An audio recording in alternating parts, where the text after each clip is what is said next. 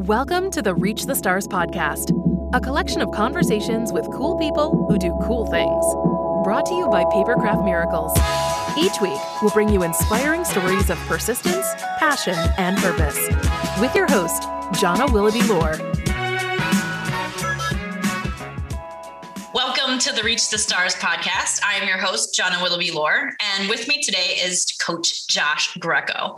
He is a MindScan certified business coach for individuals and leadership teams. And with over a decade of business development experience in logistics and construction industries, Josh brings a passion to develop people professionally, personally, and spiritually. That is such a LinkedIn bio right there. Welcome to the show. Thank you so much. That's where it came from. It came from LinkedIn, so I'm not ashamed of it.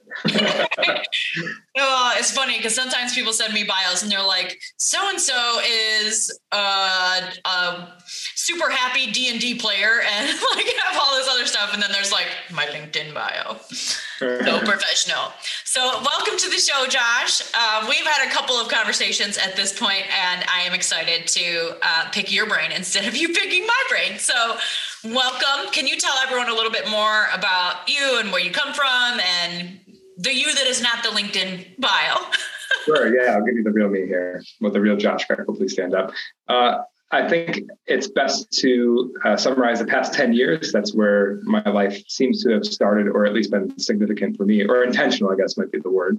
Uh, so, 2011, I departed Western New York um, for Charlotte, North Carolina, uh, one year after graduating from SUNY Fredonia, just ventured out to explore what I didn't like in the world and also what I did like. I wanted to kind of find my my sweet spot, my passion. And I knew I, I liked a lot of things up until that point, most of which surrounded sports. But I wanted to see what else was out, was out there. So um, I figured the best way to do that was to separate myself from everything that I knew and everybody that I knew. And I moved to Charlotte, having known one person who moved back to New York just a couple months after I moved down to Charlotte. So I was left to fend for myself. And the last 10 years have been full of, oh man, just adventure and courage and bravery and excitement and everything along the way that you can imagine going into a new city and, and developing a new life there. So uh, this past 10 years have been spent in the business, business development in a couple different fields, and most recently diving in full uh, to be a full time business coach these last couple of years, starting in 2019, and that's where I am today. Awesome. So, how did you get into doing business coaching in the first place? So, I always knew that there was a better way to do things than that which companies ran their their businesses and operated, uh, especially big corporations. Now it's funny because I I tend to stay away from coaching those types of of, of uh, demographics because it's just too hard to get in and, and it's just too there's too much red tape there. And i can make a, a bigger difference more quickly with the small to mid-sized business owners. But i just saw a gap between you know people clocking in and clocking out spending eight hours a day feeling like they had to be somebody else and just working for the man and making the paycheck and then figuring that they can go enjoy their life after hours or after they retire. It's just not good enough for me. I, I guess that's me being part of the millennial generation, but I think uh, pursuing passions and your purpose and aligning it with what you do every day is something that uh, just made so much sense to me. And I saw so many people not doing that. And that's what led me to, to do that. So I had to discover what that was for myself because I certainly was a victim of that for a period of time while I explored and while I gained experience in, in business and business development. Um, but that became clear to me what I had to do, and now I help other people do the same thing. That's cool. I, I really love, I mean, it's funny because the reason that I started my own business is because I saw my parents who had all these creative passions that they love to do, but they never figured out how to do any of them for money. And they ended up every day saying, oh, I have to go to work today. And then they never had any time for the stuff they really enjoyed doing. And I was like, well, I don't know what I want to do as when I'm grown up, but I know I don't want that. And I don't know, I guess in some ways I'm like a great big kid because I'm like just playing in my studio and having fun all day, almost all day long. So I think that's how it should be. That's that's the way it should be because then you're living in that spot to where you're providing value for other people and it's just so easy to you. Like that's how that's how it should be. That's when everybody's happiest and there's it doesn't mean there's no stress, but it means that you're aligned with your you know what, what your calling is it and and I, I realize there's a risk in using words like that but i don't know i don't know how else to describe it you know I, in the bio i purposely put in you know something about spirituality because that's part of the journey of what we do and, and who we are and who we become and how we grow as people mm-hmm. um, you know so much of that is how we spend our time. And if we're spending our, our time working for somebody or doing something that we don't love then that's just wasting your life in my opinion. Why don't why not spend it on something that you can you actually enjoy and then also let it be okay to make really good money doing it. If you if you work in a passionate way and provide super high value for people people pay good money for that. That's okay too. Exactly. Um, and especially for me being in a creative field it's like there's there's so much kind of i don't know stigma i guess around how dare you make money doing something that you really enjoy or how dare you make money making art? You know isn't that what people do you know go do arts and crafts whatever? Um, and i think that just people get stuck in that starving artist mentality that if you do something that you enjoy you shouldn't get paid really well for it you know? And i don't know. I try to tell people who say that about artists to be like well why don't you tell that to the guy who plays football? Because he really loves what he does and he gets paid bajillions of dollars and nobody bats an eye about that ever.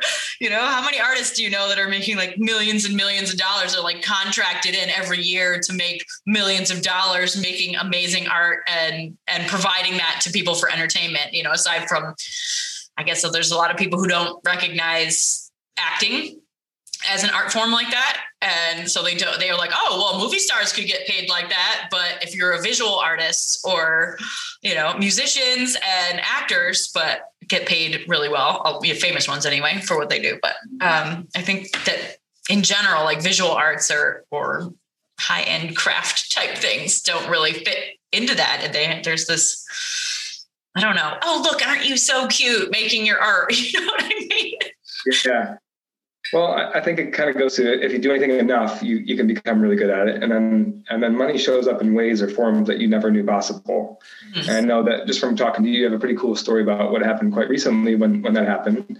That was because you were prepared for it, or you've been putting in so much work for it that people noticed your work and noticed your talent and ability. Mm-hmm. When I think about a football player, man, like to get to that level to earn those millions, you know what those guys have to go through. It's just like that is their life. That's all they they do. Yeah, and they don't do anything except play football.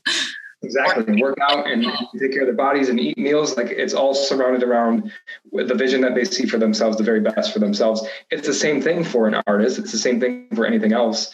There are, and when you see that person on the field, there's decades of work that have gone into that. I, I think there's a quote like, you know, uh, you become an an overnight success after 10 years of hard work or something like that. I may have butchered that, but oh, you like notice it, notice it overnight and it happens all of a sudden, but there's like so much behind it. And it's the same for an artist. Like uh, another one of my favorite quotes is success leaves clues, right? So Pablo Picasso, for example, he was a starving artist for how long? And then all of a sudden he's, you know, one of the most popular artists in the world. So just doing over and over the thing that you love to do and knowing that if you do it for the right reasons and there's value there, the right thing will happen. And if that means money, it means money. If it means something else, it means something else. But if you're doing it for the right reason, the universe will take care of you.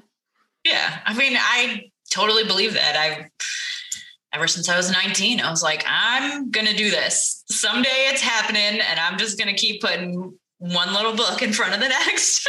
like putting them out there and giving out all the business cards, and you never know who might take one yeah, I don't know how else to describe that other than like your spiritual journey. Like that was the same for me. The pull to Charlotte, I couldn't explain it to my family and my friends. It was just something I had to do, and I would be more uncomfortable if I didn't do it. Mm-hmm. I wonder if that might be the same for you. Like it would have been more uncomfortable not to do that, even though it was there was uncertainty and you didn't know how it would turn out and if it could be good or how good it could be. But you had to do it. It was something that you had to do. And I would welcome your or listen to this. Like, what is that for you? Think about that. Yeah, I mean, it's funny because we actually have a really similar experience on that because I, when I graduated high school, went to North Carolina to go to college. Um, outside Asheville, not too far from Charlotte. And I ended up going to this school, this teeny tiny little school. And there might have been like two or three people from New York State, and there was nobody from Buffalo there um, or anywhere near. Like, I didn't know a single person that went to school there, not one. And I just showed up there and I was like, hey, people, who's cool? Let's hang out. And the school was so awesome. And it was just like everybody who went there was cool and totally changed my life. And I was hesitant to do it because my mom was not really well at the time. And I knew that if I was going to go, I mean, I was going to not be able to be there for her and take care of her.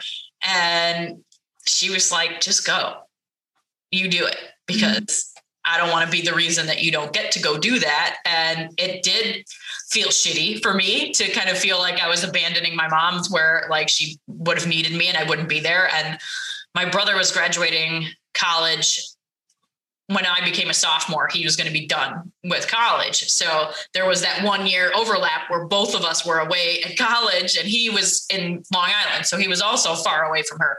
And she was kind of all, all by herself for that year. Um, and it definitely was hard for me to, I don't know, feel like that was to not feel guilty about that. But yeah. as soon as I set foot on the campus, I was like, this is where I'm supposed to be you know, like the freaking ground sparkles in Asheville. There's so much mica. It's like in all of the sidewalks everywhere. And it like literally glitters when you walk around in the sunshine. I mean, wow. I was meant to be there. you know, it was so special. Yeah, well, so I talk so much about environment in my coaching practice. You know, we're a product of our environment. We're probably most like the five people we spend, you know, the most time around. But it's it's like that. It was like that for me for my move to Charlotte. I had to just set reset an environment to where I can just start over. And not that I had to, I, you know, I felt strongly that I needed to get away from anything. It was just like I wanted a fresh start to just choose everything. It sounds like it's similar for you. Like you knew you'd be in the spot to there are certain things about it that were attractive to you but that it would be uncomfortable but that was part of the draw to it of like let's just let's just do this and start and, and see what happens with it and sounds like something great happened for each of us Oh, it was amazing. I hands down would not be where I am had that I not gone to school there. I mean, the four years I spent at Warren Wilson, woo, just to say that they were formative, I don't even know. What, like that doesn't even scratch the surface of what the experience was at that college. It was just something. It was like summer camp with classes, like the most, yeah. the most fun that I have ever had in my life, and just really, really intensely studying only the things that I gave a shit about for four years, and you know. Get, I had a crazy scholarship too, so it was almost free for me to go there. It was cheaper for me to go all the way to North Carolina and live on campus and go to this private school than it would be for me to live at home and go take the bus and go to UB. Wow. So I was like, I'm doing that, you know? And your mother heard it, heard the passion in your voice. That's why she was okay with like, oh, you got to do this. You have to do this. It's crazy because there, there's people grow up in different ways, obviously, right? And at my house, I don't know if it was like this at your house, but at my house, it was like when we were growing up at, you know, throughout all three of the houses that I lived in, um, it was just kind of like every night it was like you wash your hands, you brush your teeth, you go to college. like, if you're not going to college, you better have a damn good plan of what you're going to do instead. And it was just very much ingrained that there really wasn't another option. Um, and so when I went away to school, I was like, well, I really like writing. So I guess I'm going to go and try to get, try to go somewhere that I can do poetry and do writing. And the school that I ended up going to when after I took my SATs and all the colleges start sending you all the insane amounts of pamphlets that show up at your house. And the school I ended up going to sent one that said they had a creative writing scholarship. And mm-hmm. my mom found it among the, all of these brochures and she showed it to me the one day. And she's like, You got to check this school out. This looks really cool. They have this creative writing scholarship. You should send them some of your poems. And I was a typical teenager. I was like, "What are you talking about? Like my poems aren't that good. I I can't I can't fill that out. I'm not doing it." And I was a total asshole about it. And I didn't submit any poems, but I was like, "Well, you know which ones of my poems are good. You pick them and you send it in." And she did, and I won it. Wow. And so the day that she called me after she got the letter in the mail and she opened it and was like, "Oh my god, not only did you get into this school, but they're giving you pretty much a free ride to go there. Like you got this scholarship and a whole bunch of other scholarships, and it was only going to cost me five hundred dollars a semester to go to school. Yeah. And for my mom, who was broke as shit and worked like five part time jobs to barely pay some of our bills and was like consistently in a lot of debt and never had time time to cook anything or buy the foods that she really thought were healthy. It was like we had iceberg lettuce and like the whole carrots because we were not affording the baby carrots. like that was the extent of our vegetables and shit like that. And you know, to be growing up in a house where it was always that in that scarcity mindset and that I figured I would never be able to afford going to school without taking massive amounts of loans and stuff like that. And I don't know it was just really wild to have that happen. And she was like, you just got to go. And my mom had been sick for a really long time and she didn't take care of herself very well. And she didn't have medical insurance. So she never went to the doctor when she should have. And it was hard as a kid to kind of feel like I was responsible for parenting my parent in a lot of ways because she just sucked at adulting. And the older I get and the more diagnosed with ADHD I get, I realized that she also had it. And that was a huge reason why she could not put things in the right order and say, okay, I need to do this, this, and this. And she wasn't very good at that kind of stuff, but was just so brilliant in so many other ways. So I don't know. Mm-hmm. It's, it's given me a lot of insight into my life and it was stressful. And I remember feeling relieved that when I went away to college, I could just go and like like you said, kind of start from scratch and reinvent myself. And I wouldn't have to be that kid that was taking care of their parent. And my house was like a crazy hoarder house. And I was like, I get to have my own room that only has my shit in it. And I get to bring only what I want to put in it and like clean it and organize it however I want. I mean, that was that was huge for me. And it was I felt shitty about feeling really excited and happy about that, but I got over it because it was really fun. mm-hmm.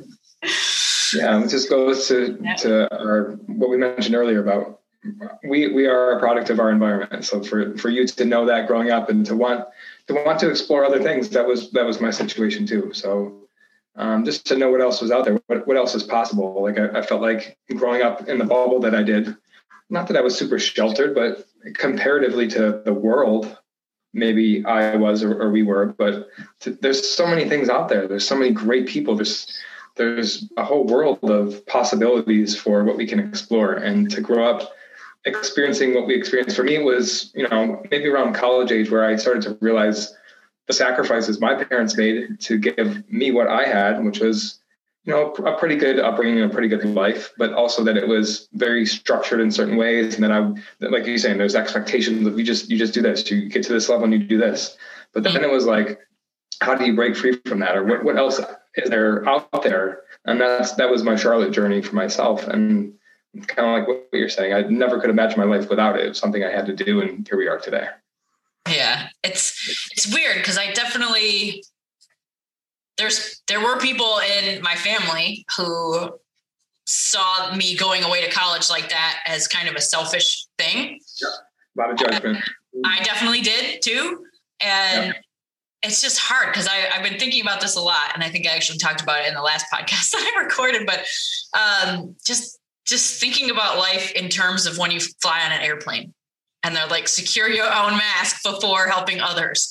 And there's some people who would think of like it's really hard for them to think about being on an airplane in that situation and that you don't put your mat put masks on your kids before yourself. And i'm like no that's i mean you have to remember that you you only have your life. And yes i have kids. My kids are awesome. And of course i love them and i would do anything for them. But it doesn't mean that um, taking care of myself and doing what i need to do for me is not always going to be the top priority in my life. And I think you're, it's you're not used to them dead. If you're dead, you can't be there for them, right? Exactly. You and you know, physically dead, emotionally dead, dead inside. You know what I mean? Like, yeah. uh, I was having this this conversation with somebody last night, and um, she's way more traditional than me, much older than me, um, and she was a stay at home mom when she had kids, and she's very, I don't know, opinionated about her way of parenting. And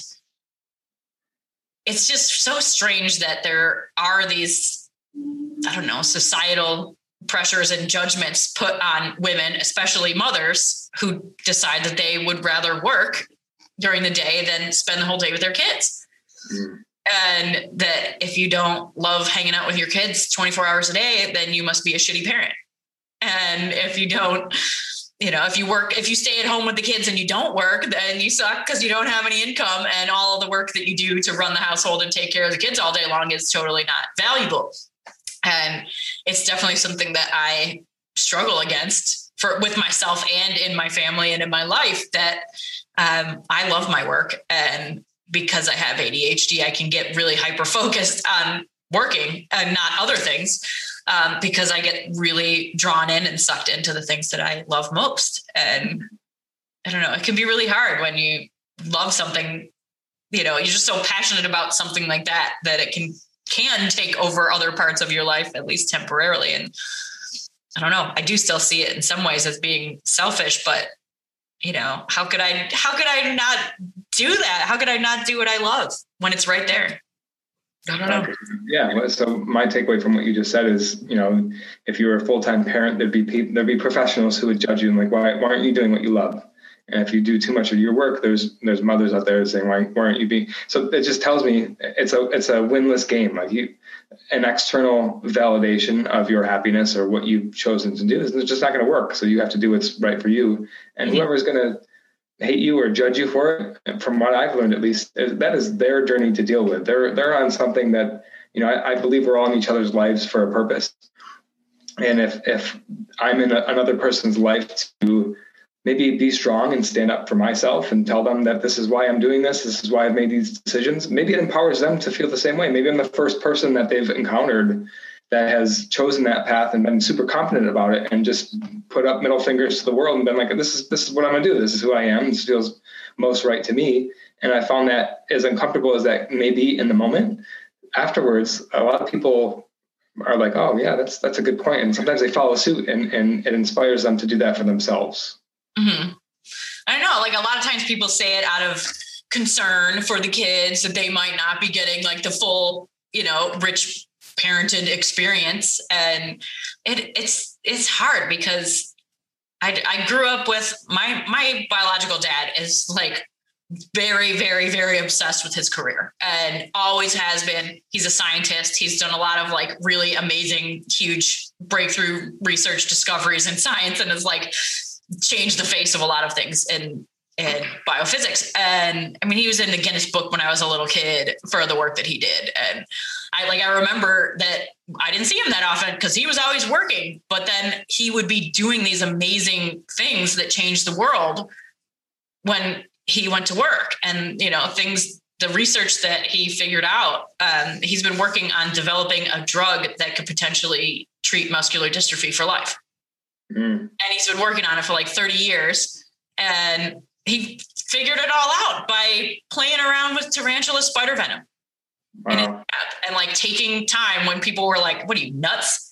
And he was like, "I don't know. I think there's something here." And he's just spent literal decades figuring out like there is this protein if you tr- use it in these ways and they figured out how to make it synthetically so they didn't have to like harvest it from animals and they figured that out and worked on it and you know my dad was not around when i was a kid and i didn't live at his house all the time but he wasn't around for the kids that did live in his house all the time and he was like, Well, I'm not so good at the dad thing, but I'm really good at this. So I'm going to do that. And it's just, as his kid, sometimes I felt that it was selfish because he wasn't there. And the older I get, the more I know exactly how my dad felt like when we were little. And it's just, it's just interesting because when people look at him and they see his career, they're like, oh, look how amazing and accomplished and look at all his hard work. That's great. He's 80 years old. He's still working. Mm-hmm. um, and that he pursued what he loved above anything else. And in some ways i think that people if a woman does the same thing especially a mother does the same thing she gets judged in a way that a father wouldn't. Like you, you see the dad who works hard and like a dad who's a traveling salesman, you know what I mean? Like, oh, look at him. He's working so hard to take care of his family and good for him. And nobody ever says, what the hell? He's never home. you know what I mean? Yeah. So it's hard. It's a, that's a struggle for me. to For sure. and, and to say nothing about i'm sure there's other fathers out there who may you know it's just it's not as much of the stigma but to point taken and i guess what i would say to that is think of the perspective you have now to pass along to your kids. So i don't if you mind sharing what your kids genders are are they is it daughters they are currently identifying as boys. We'll see if they they're um, fully allowed to, to, decide what they are but for now they're boys. They're, they very much act like boys that's for sure. But the perspective you have with your upbringing and what, what, how you choose to raise them and balance that with your professional career, especially as they get older, you can share more with them more quickly. Like that's what I believe evolution is. Is that I mean, we experience things that our parents never will, and it's the same with our kids, just because life is progressing and technology and all these things. But I think it's our job uh, our generation's job to pass along to the next generation information that we know, things that we've gathered that are maybe I don't wrong is the the judgment form of the word that I would like to use, but something that could be better or that there could be a better balance of maybe. So not that your dad should have not pursued what he did because it's so important, but what is the balance? What what is the, the most minimal form of what maybe you needed growing up? And you can do that for your kids right now. And you can also teach them for their kids. And it's just this progressive informational track that we're getting smarter and more intelligent and more experienced as we go as a civilization. So I don't know if that's too uh, too weird or zoomed out for you, but that's the way I think about things. No, I think it's good. I mean, I I I try to instill in my kids that I don't I don't want them to graduate college and then work a job they hate for the rest of their lives. Like I don't that won't be the norm anymore. It won't be. I mean, I just I don't want that for them. And obviously, like every parent doesn't want their kids to struggle. They want it to be easier for their kids than it was for them. And um, I think that my husband and I have done a pretty good job at this point, like setting our kids up for success. But the way that he and I were raised is very different. And I was raised by a single mom most of the time. And she was working five part time jobs and she was broke as hell. And she certainly was not coming home from her 14 hours of working every day and like sitting on the floor and playing Legos. Like she just wasn't doing that. And she was exhausted. And my brother and I were home alone a lot. I learned to be very independent and could fend for myself and make myself dinner by the time I was six. You know, like I knew how to do that. And while I don't want my kids to have that same experience, I personally find so much value in my life of being able to take care of myself and being independent and being able to take care of myself is like a huge part of me. And I know that a lot of that is like trauma response from being a kid that was forced to do that. And so I want my kids to learn to be independent and to pursue the things that they love regardless of what other people tell them. And, you know, I still also don't want them using the stove yet. My oldest is six years old. So, you know, I think about the fact that I did use the stove completely and totally unsupervised. My brother was three years older, but I was better at cooking stuff. So I would cook stuff at six. And I think about would I trust my kid to turn the stove on if I wasn't home? Or would I leave my kid home alone with an eight year old? No. But you know it's so i don't i don't want them to be as independent as i was. I don't want them to be forced into it but i love that my kid knows how to pour his own cereal. And it's like if he gets up in the morning and i'm still asleep he makes himself breakfast and gets breakfast for his little brother and they leave me alone if i'm sleeping. And i think that's awesome. But you know there's there's definitely that old school way of thought as to how you should be a mother and the mother should sacrifice everything for the sake of the children. And it doesn't matter if you want to sleep in, you should get the fuck up early and like get your shit together and and be that cheery ass mom that makes fucking muffins. You know, and I'm like, I don't I don't want to. like I don't you know, sometimes I want to make muffins, but not at 6 a.m. You know, I'm like, that's never gonna be me. And I don't know, it's hard to fight against that.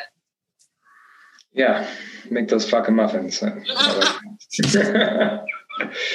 well, it, it just I think we're we're circling the same concept here of of uh, like doing what we want to do, right? We we know what's best for us. Yes. If there's a level, this is maybe what I've learned in my journey is that if there are these negative emotions or feelings, then there's something for me to learn from them. If if I feel guilty, if I feel ashamed, if I feel frustrated, usually those are the blinking indicators for something that's really good on the other side of it if I figure it out. So I've learned to be really curious with my emotions. Mm-hmm. And whenever something gets caught in my filter, so to speak, to use a term from Untethered Soul, I don't know if you've ever read that book. I love that book. Um, just no, this idea that we go we we live life right so we drive down the street and there's things that come and go into our vision that we just never think about again you know trees roads cars for whatever reason, there's certain stuff that just sticks in our brain. Now, it seems like those are more important things, but why? Why are they more important? And that's the exploration of that. Like, why do I feel this guilt of being a mother and doing what I want? Um, with the balance of raising my kids the way you've even mentioned it, that I believe that we've done a good job raising our kids. So there's a reason that you're feeling that guilt, and it's the exploration of that process uh, to learn something more about you and your upbringing and, and your perception of things because the way we see the world is only made up of, of what we've been through ourselves.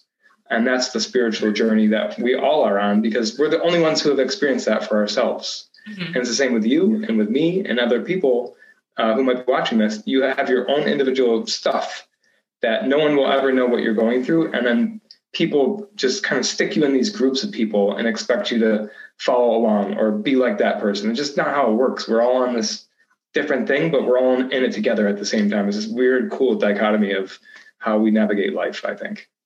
Yeah, it reminds me of this thing that I, I learned about in college, um, where as a humanity, we have this dichotomy, the two halves, you know, the yin and yang or whatever. Um, but the the two things are never completely and totally separate. So, like, yes, there are two, it's more than one, but it's actually less than two. You know what I mean? And and I, I think there's that kind of duality in everything. It's it's one of my favorite topics right now. The past three weeks I've been journaling about yin and yang like crazy because judgment is is not yin and yang to me. It's like either this or it's this. And the yin and yang just represents the energies of a spectrum. And I think of it like if we uh, feel guilty or uh, a certain way about something, uh, the pendulum is just way to one side. So we have to figure out what the opposite energy is to bring it back.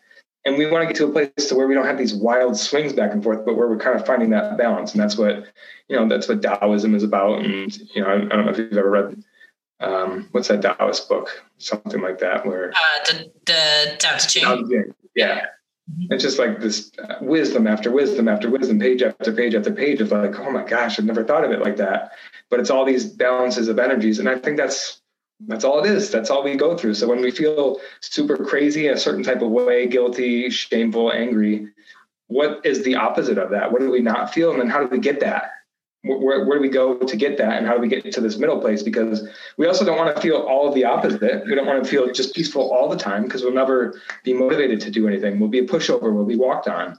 Mm-hmm. So there's this, we want, we're constantly swinging back and forth with all these different yin and yangs that we experience and just identifying when we come across something that we feel too much to one side, figure out what the opposite is, and try to get a little bit more of that to find the center of that.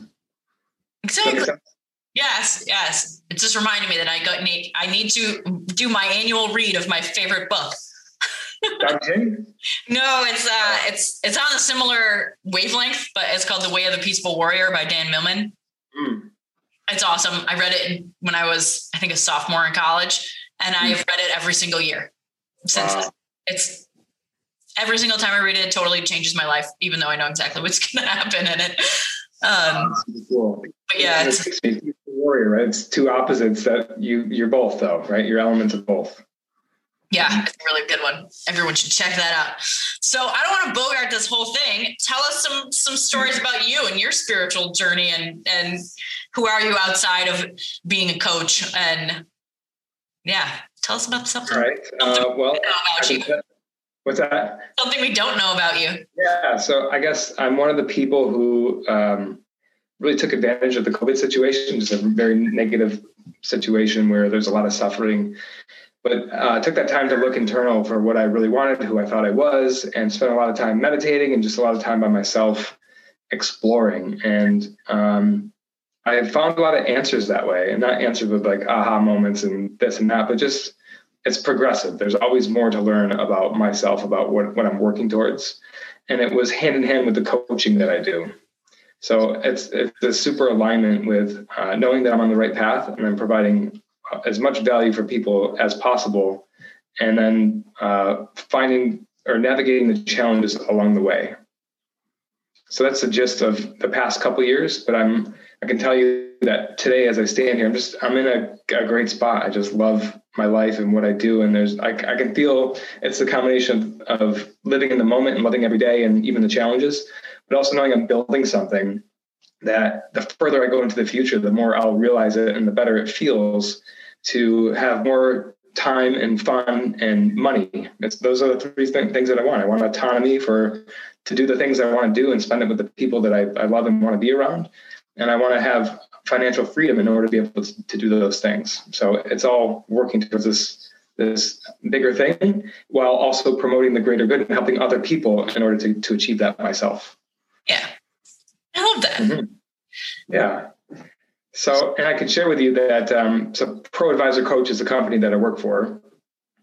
And when I met the CEO, his name is Rich Campe, a couple years ago, it was just one of those those connections that I realized I had I had to be around him more and what he was building. Uh, the mission of the company is to bring relief and eliminate suffering in the workplace. So it was just like I, I had never heard of that before, but it was totally in alignment with what I believed in all along. I just didn't never put it in those words and then to find like a whole army of coaches that he was building behind that that there's other people that think and believe the way that i do um, was super cool and it goes back to the environment thing so now i'm surrounded these past two years by other coaches who want the best for themselves and the best for others and recognize it only comes when you help others around you so it's this company culture of just the best of the best wanting the best of the best for other people and to bring in as many people as possible into the network of coaches, but then also as clients and help people in their businesses too. So it's been a really fun last couple of years here. That's awesome. Uh, tell us something that we just like have that would nobody knows. So this is it's kind of not really about me, but I think uh, I think it'll still be cool. I think you'll still get um, it'll still be valuable. So part of a coaching tool that I use that I'm in love with that I've mentioned a little bit is called the Mind MindScan assessment. And there's tons of assessments out there. There's DISC assessment and Myers-Briggs, and um, they're all valuable in their own ways. This this one is unique, at least in my perspective, because it was created with the idea in mind that um, in order to get new results and to, to do things that we love and to to achieve things that we want to achieve, we have to take the right actions. And in order to take action, it all starts with our thinking. So this assessment is all around measuring our thoughts, which is such a crazy idea, right? But there's a scientist who actually discovered a way to do this. His name is Dr. Robert Hartman. And he worked, he spent decades of his life dedicated to studying what's called formal axiology. So it's just the study of, of value systems and what we value over another thing. And that's all life is. No matter what we do, in our daily lives, brushing our teeth, we're making a decision that we value hygiene over not having hygiene, right? And having good breath over not having good breath, all the way to bigger decisions of what we're doing with our lives. Mm-hmm. So he discovered a way, and it's this 10 to 15 minute assessment. It's, it's nothing crazy. It doesn't take a lot of time. And the way you structure statements in order from least to greatest tells us about what you're prioritizing in your thinking and what might be on the back burner or what you're ignoring. And it, it's like a gateway to what is actually going to help you achieve what you want in your business. And I think it's so cool. And if I could sum it up, I know that was somewhat maybe a little bit esoteric, but this is this is what he discovered is that there's three pillars of so think of it like three primary colors that all other colors derive from. The same with our thoughts. So, and those thoughts are what he called relator, doer, thinker. So think of that like people and actions and process. And in business, there's really nothing like anything you can think about in business. It goes into those categories. It's about making relationships. It's about taking action and innovating and solving problems for people. And then it's about scaling and having black and white and systemic processes and procedures so that your you know employees know what they're doing and know what to expect in the company. So, as a person, as a business owner, as an individual, you either prioritize people or actions or process. And that is a great strength of yours. But meanwhile, there's something else that might be lacking or lagging behind that. And it's a visual depiction of what these, what, what your results are depict on the on the summary screen and it has very intuitive information for what that says about you so I just I want to share that with with you and with everybody who's listening because I think it's so cool. It's so powerful to know that kind of stuff. And then mm-hmm. when we see the results, it's like I, I think I knew that, but I've never seen it expressed this way. And then it opens up the the conversation to be had about how best to move forward. So I think it's such a cool, and our company owns the rights to it. So that's that's the last caveat. I think you can find it online for like five hundred dollars or something like that, but it's uh, something that we offer for free to anybody who's looking to, you know, grow as an individual and learn more about themselves. Cool. So when you took it, what did, what was your focus? Oh, great question. So I I scored very high in the people part um, and I learned that that was good in a way because I that's my greatest strength is connecting to people and understanding their stories and learning where they're coming from. And I've always been that way. But also, there's a flip side to everything. So a risk for me was shying away from tougher conversations, um, valuing other people's thoughts and feelings and, and opinions so much that I wouldn't want to harm them, even though I might shield them from what might be best for them.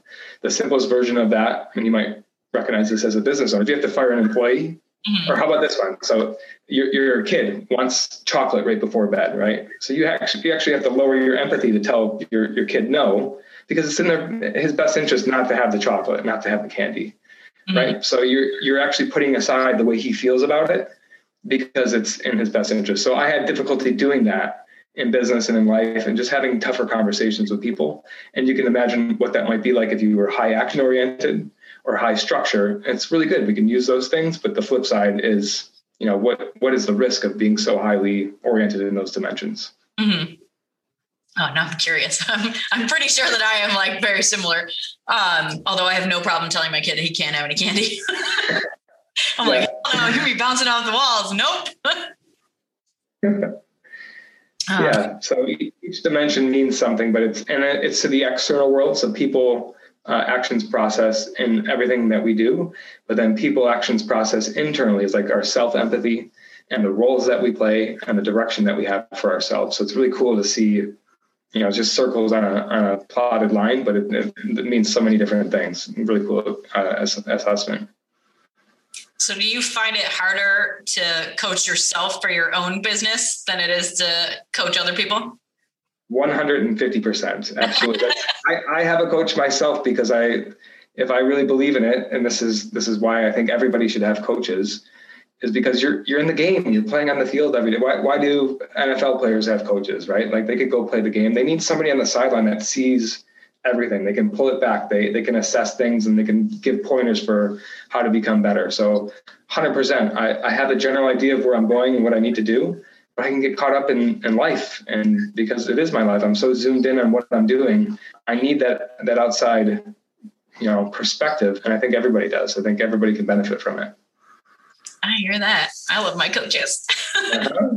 yep. All right. So before we run out of time, at the end of all of my shows, I ask all the guests the same five questions. So it's five question time. What? Okay.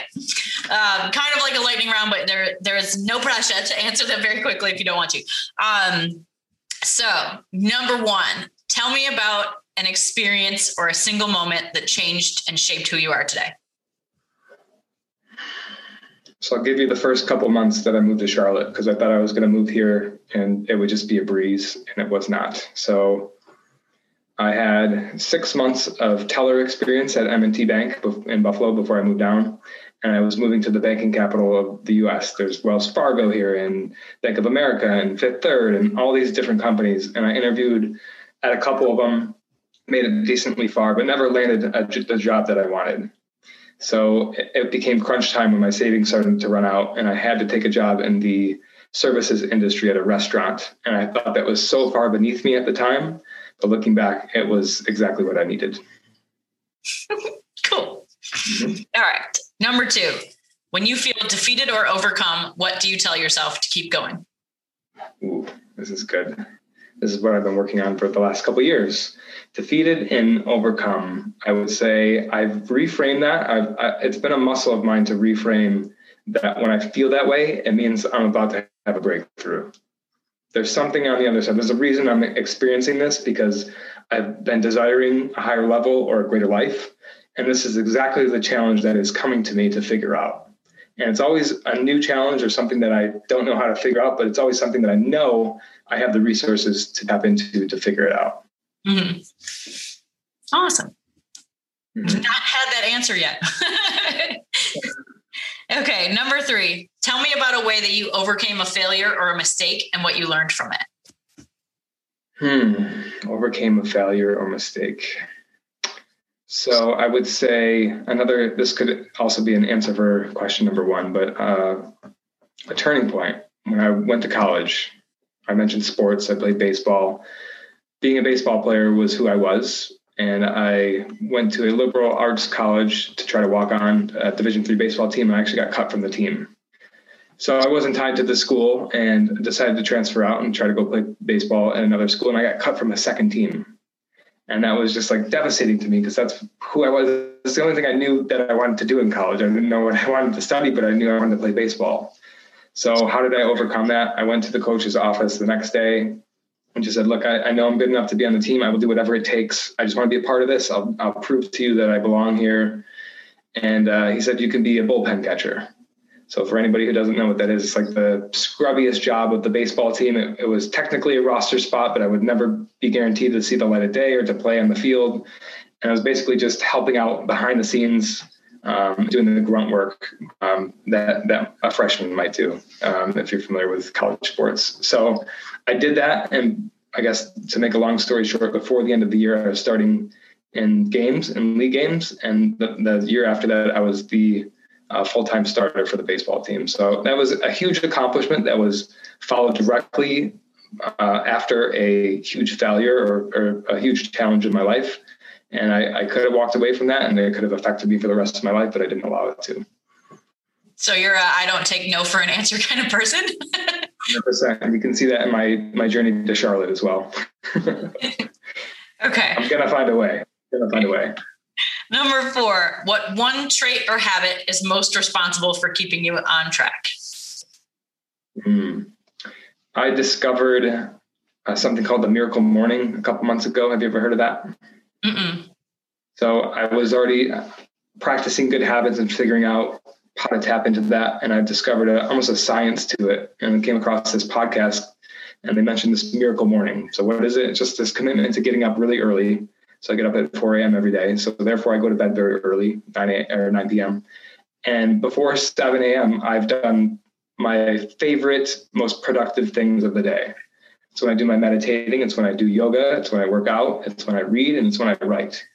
And it sounds like a lot to squeeze into three hours, but there's no emails, there's no phone calls, there's no TV, there's no radio, there's no distractions at that time of day. It's just a super peaceful time to really prioritize what's important and put put my money where my mouth is. So if these things are really the most important important to my development, do it every day. And it's just compounded. Like I get a lift from doing it uh, one day. I get a huge lift from doing it for the entire week. And I've done it now for like six months in a row, and I'm just living in the zone. I'm so focused on what I'm doing, and things are developing around me. And it's because I'm really focused on these most important things. That's awesome. I am not getting up at 4 a.m. not yeah, it's. I used to work a job, and I I was the assistant manager of a gas station, so I had to open the store every Saturday and every Sunday and every holiday, and I had to be there at five thirty, and it was terrible. Like every single time that I did it, it was terrible because I am a late night person. I mean, I would I would mm-hmm. much rather have my my solitude and my productivity between the hours of like 1 a.m. and 3. Oh wow. Or midnight and 3, you know, just like be up in the middle of the night when it's dark and it's quiet, but nobody's around. But it's I need to have been awake for a long time in order to get there. Mm-hmm. I think it takes me a while to kind of slow my mind back down to be in that in that zone. Yeah. And I don't know, people who wake up in the morning and are just like awake. And right away, I'm like, how do you do that? I can't, I can't do it. Yeah. I think for, for me, it's the it's kind of the opposite. It's, it's, starting with your mind in a slow space, which is what I like. Like I can I can go at my own pace, and maybe I do the meditation first, which is a slow mind pace activity. So, um, but yeah, it's uh, you got to find your balance and what what works for you. And if you're a night owl and you're up till three, certainly a 4 a.m. bedtime or a wake up time is just not going to work for you. Yeah, I mean, since I have kids, I can't really be up till three, but I find it really hard to shut my mind off and go to sleep before 1 a.m. at like the earliest. And I have to just like get real tired before I even get in bed, or I'll just think about stuff all night long and yeah. not go to sleep at all. So, uh, but yeah, when people are like, "Oh, just get up real early," I'm like, "I love y'all." Nope. um, but for those of you out there who uh, do get up early and they're looking for something to do, um, that is more pro- productive with your early mornings. Like I think if you can do that, it sounds great. Power to you. yeah. Well, just a quick caveat. Like I was not an early riser. That was a, a, huge challenge for me, but I've, I, I've become that. I can say today, like I, I am a morning person or whatever you want to say, but certainly at the time it was, it rocked my world. I was a 7 a.m. riser for 8 a.m. activities, but to be able to get out ahead of your day and to check off things that you don't have to worry about the rest of the day is just, uh, I, don't know, it has set my mind at ease. So there's certainly challenges for doing that. And I'm curious, like, I don't know, I'm wondering what that would be for you if you forced yourself to go to bed at 9 p.m. every day for like a week. And it would be super uncomfortable for you to do that. It would be super uncomfortable to wake up early. But what you could get accomplished in the early morning before before your kids wake up, before emails come in, before distractions come in. I don't know, something to think about. I don't know. I don't even know if I like physically could go to sleep at 9 p.m. mm like I usually only sleep for six hours at the most. So I'd be up at three anyway. And then I would be tired again by like nine o'clock in the morning. I feel so like I'm what, done now. That's what surprised me the most is that I actually have more energy throughout the day. Now that didn't happen in the beginning, but that kind of leveled out. Like, I don't know. I don't know why that happens, but uh, I think it's just prioritizing. Like I, I, actually get energy from those activities. I like doing those things. So think of doing your, your favorite things just more often. And that's the way I look at it gives me more energy. I don't know.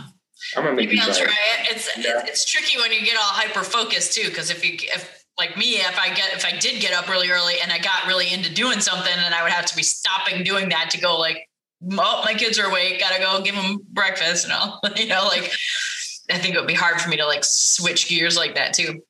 Mm-hmm. Um, I was like, in a perfect world, in a perfect world, I would do it. Um, all right, number five. What's the best piece of advice you've ever gotten, and what advice would you give other people? Let me start with the latter. So, advice I would give other people is how we started off this conversation. Find out what that thing is for you. What is that passion? What is the stuff that you do that gives you energy that you could do for hours on end and just blink and the time just flies by? I think that is one of the secrets to life. And I think so much of our life, at least our childhood, is training us not to pursue that or to look at that as something that's wrong or or not possible. And I think at least that's part of my life's mission is that that's possible for everybody. Uh, find out what that is for you and just get little doses of it in the beginning. If it doesn't make sense dive full in, then don't do it. But figure out a way to get a little bit more of that and just success is progressive. So just find the first rung of that ladder, do that thing and see what see where it leads you. Awesome advice that I've gotten, nothing sticking out here, so I'm kind of drawing a blank. Um, I don't know. I might have to end there. I, I don't want to leave everybody hanging without answering that question, but I'm sure I've gotten great advice. I think I've had mentors along the way. Um, I'd have to say it's it's the coaches that I've had, and it's the intertwining to making the spirituality a part of my journey. That was something I always resisted because. So, quick side note: I grew up you know, raised as a Catholic, and I just I was turned off by so many things by what I had to do or the, the check boxes that I had to check to say that, that I did something and that I was in alignment religion or spirituality. So to come back to and find my own spirituality after that was very difficult for me. So uh, the advice that I got was to to find what was important to me and what I actually believed in uh, regardless of what my perception of it was up until that point. So that's what I have to say about that. Sounds good to me. I think that's pretty good advice that you know you can't you can't have a whole journey without the whole person, I guess. yeah. Yeah. And, and what you've gone through is, is helping shape who you are today. So what does that mean? Where if, if you were to practice super awareness right now, what does that mean for you? What do you need the most if you were to ignore something that you felt strongly about, what would it, what would the opposite look like? And vice versa, if you were to pursue something that you you really cared about, get more of that in your life. Mm-hmm. Mm-hmm. Oh, love it. I love it. All right. Well, that's my last question.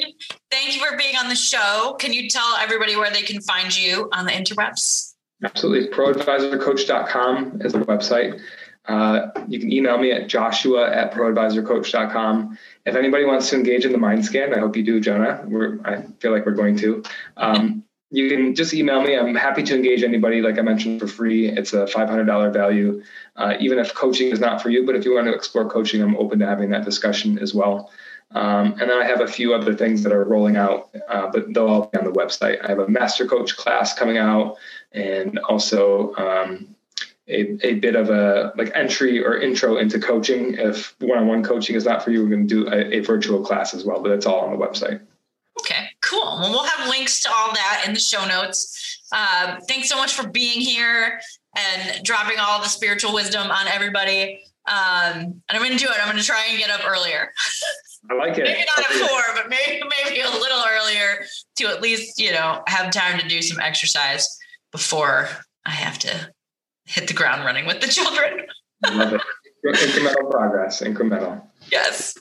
Um, thank you. I appreciate you. Thank you. Thank you for having me on.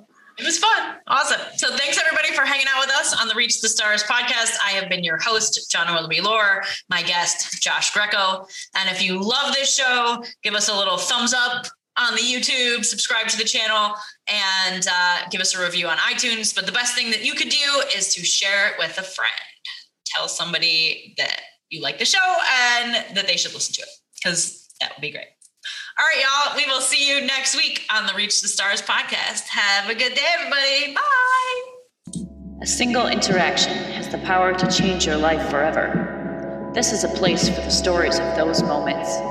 Stories of pursuing dreams, overcoming tragedy and failure, of coming back to life after so much of what feels like dying, continuing on with only a vision as a map. This is the place where those moments live on. Come sit by the fire, look up at the stars, and be forever changed too. Thank you for being with us on the Reach the Stars podcast. Our theme music is generously provided by Byrocratic. You can find him on bandcamp.com. Thank you to all of our current patrons, guests, and everyone else who helps make this dream a reality. We are so proud to be building this amazing community with all of you.